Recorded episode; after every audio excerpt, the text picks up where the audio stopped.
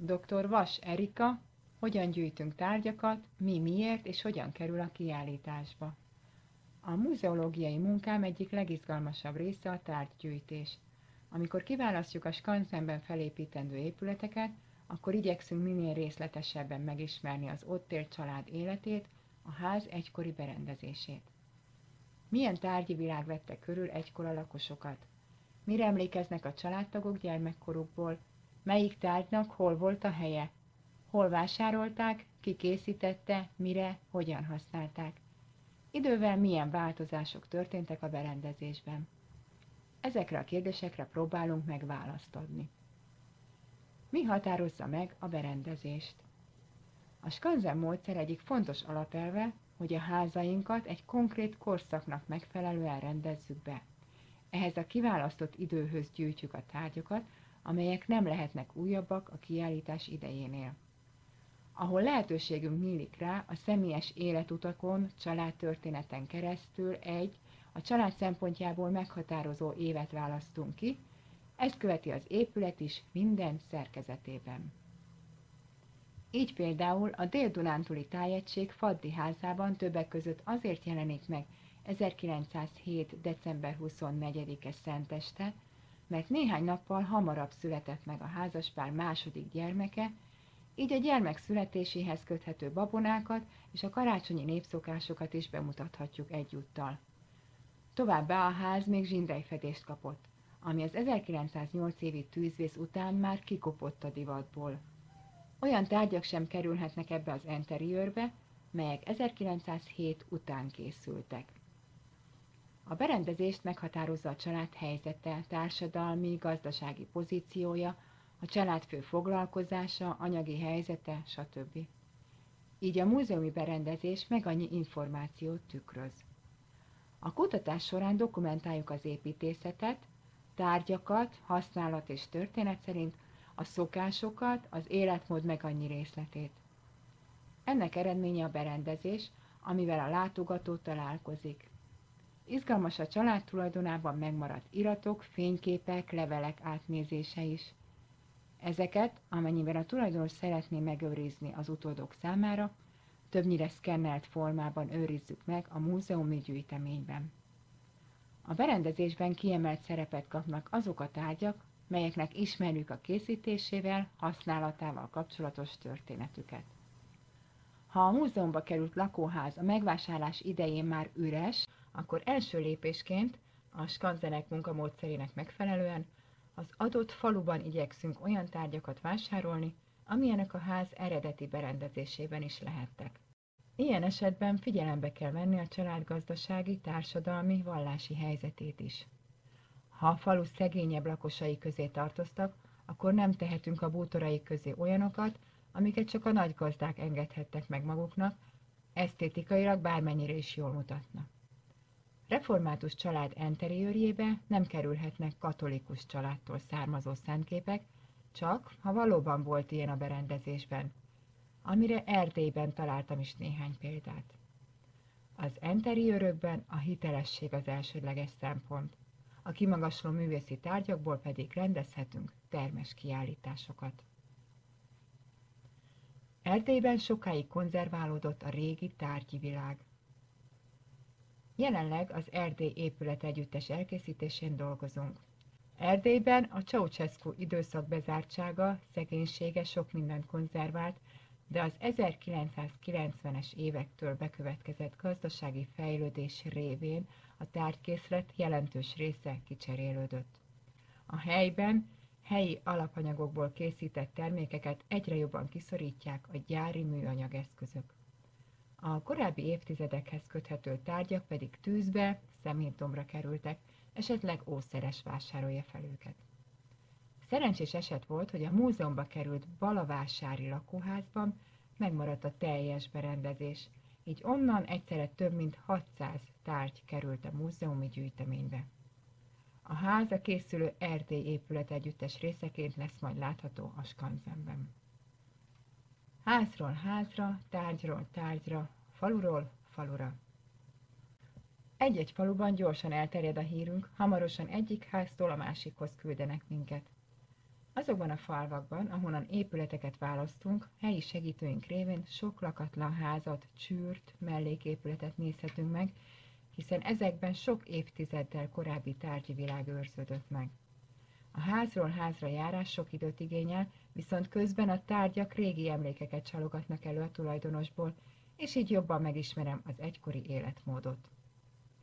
Így például Homoródalmáson az volt a szerencsém, hogy egy csűrben tárolt festett ládában ráleltem egy egérfészekre, vagyis egy zsákra, amelyben egy csomó kidobált 19. századi textília volt. Ezeket zsákostul elhoztam a múzeumba, ahol textilrestaurátor munkatársam, Pap Erzsébet, a zsákban fellelt darabok közül sokat meg tudott menteni. A padlások is igazi kincsesbányát jelentettek a tárgygyűjtés során, mert egykor az emberek többsége úgy gondolkodott az otthonából kikerülő tárgyakról, hogy még jók lehetnek valamire, ezért nem dobtak ki semmit, hanem a padlásra vitték fel. A tárgyválogatásra lehetőség szerint restaurátor is eljön, aki abban segít dönteni, hogy a néprajzkutató által bemutatásra érdemesnek tartott tárgyak restaurálhatók-e, avagy például szuvas, korhat állapotuk miatt el kell engednünk azokat. Rosszabb állapotú tárgyakat csak kivételes esetben gyűjtünk, így például homorodalmásról egy nyári konyhában poros, kopott tálast vásároltuk meg, mert ebből a típusból ez volt az utolsó beszerezhető darab. Szerencsére a tárgya múzeumba kerülése után hamarosan Jakab Dániel restaurátor egyetemi diplomamunkája lett, és a múzeum homorodalmási házának egyik dísze lesz. Négy faluból egy 1913-ban épült nyári konyhát telepítettünk át. Amikor az egyik beszélgetés során kiderült, hogy az istálóban lévő rossz állapota miatt gabonatárolásra használt láda egykor része volt a nyári konyha berendezésének, és azon aludt a tulajdonos nagyapja, akkor a ládát elhoztuk, restaurálás után pedig vissza fog kerülni eredeti helyére. Az 1930-as évek világát bemutató nyári konyhával. A három kincses bánya, padlás, műtárgy, kereskedelem, magángyűjtemény. Amennyiben további darabokra van szükség, a tárgygyűjtés következő állomásaként a szomszédos, ugyanezen régióba tartozó falvakat keressük fel.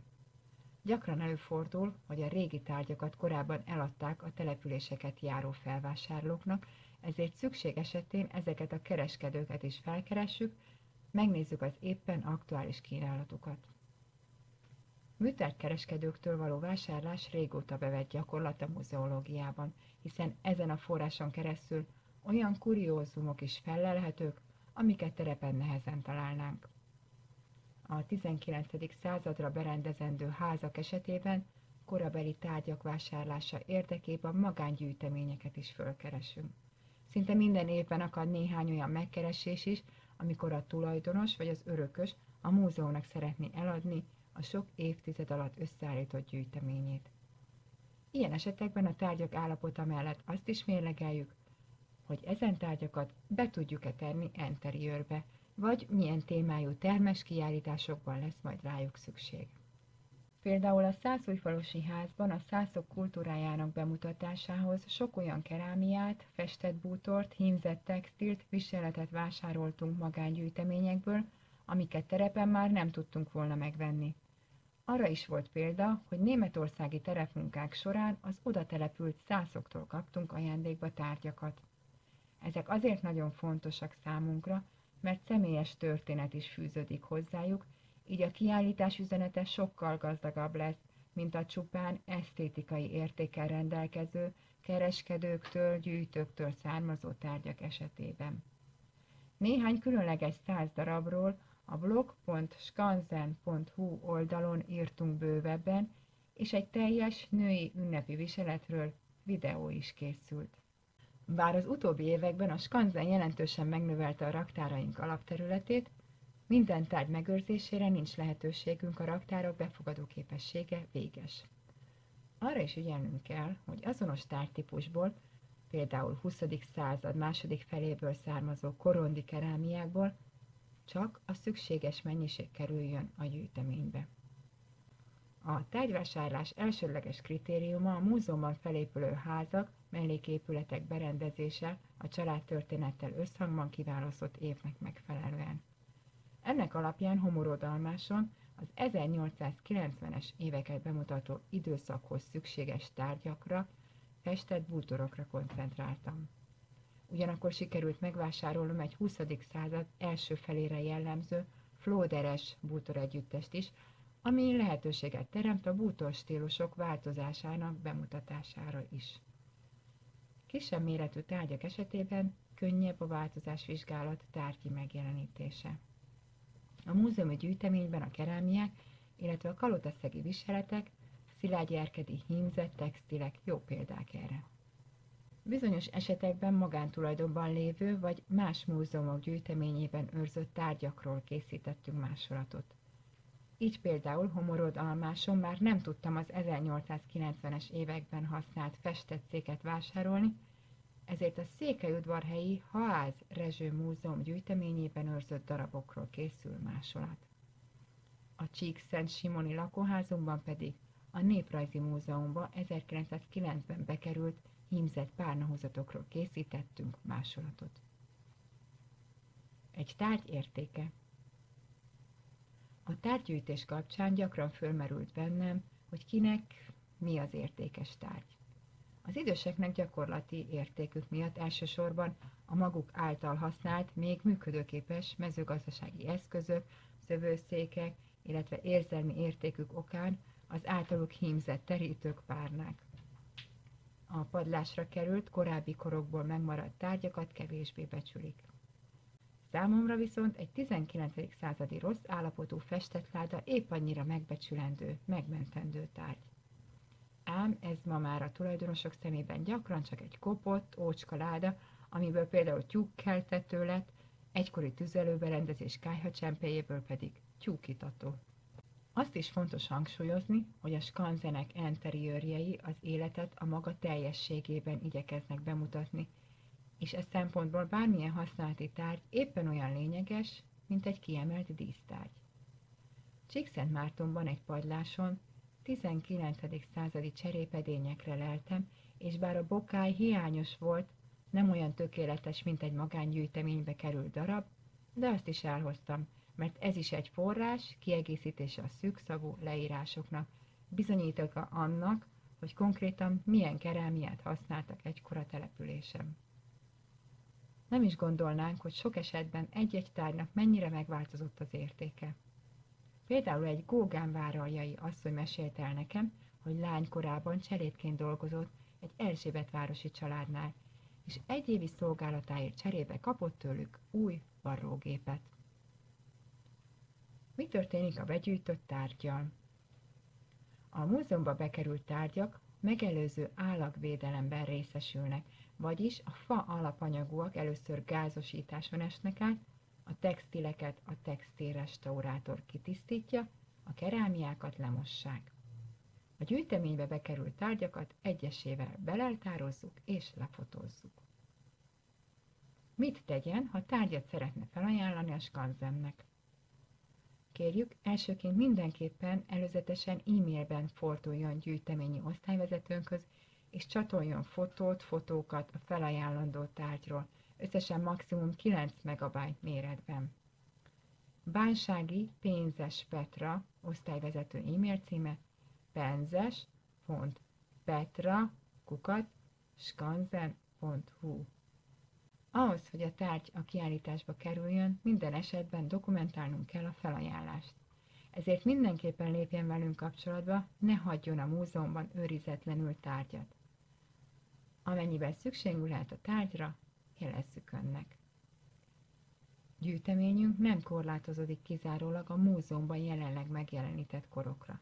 Egészen a napjainkig tartó időszakból végzünk gyűjtéseket, ahogy ezt a járvány alatt hordott maszkok gyűjtése is illusztrálja.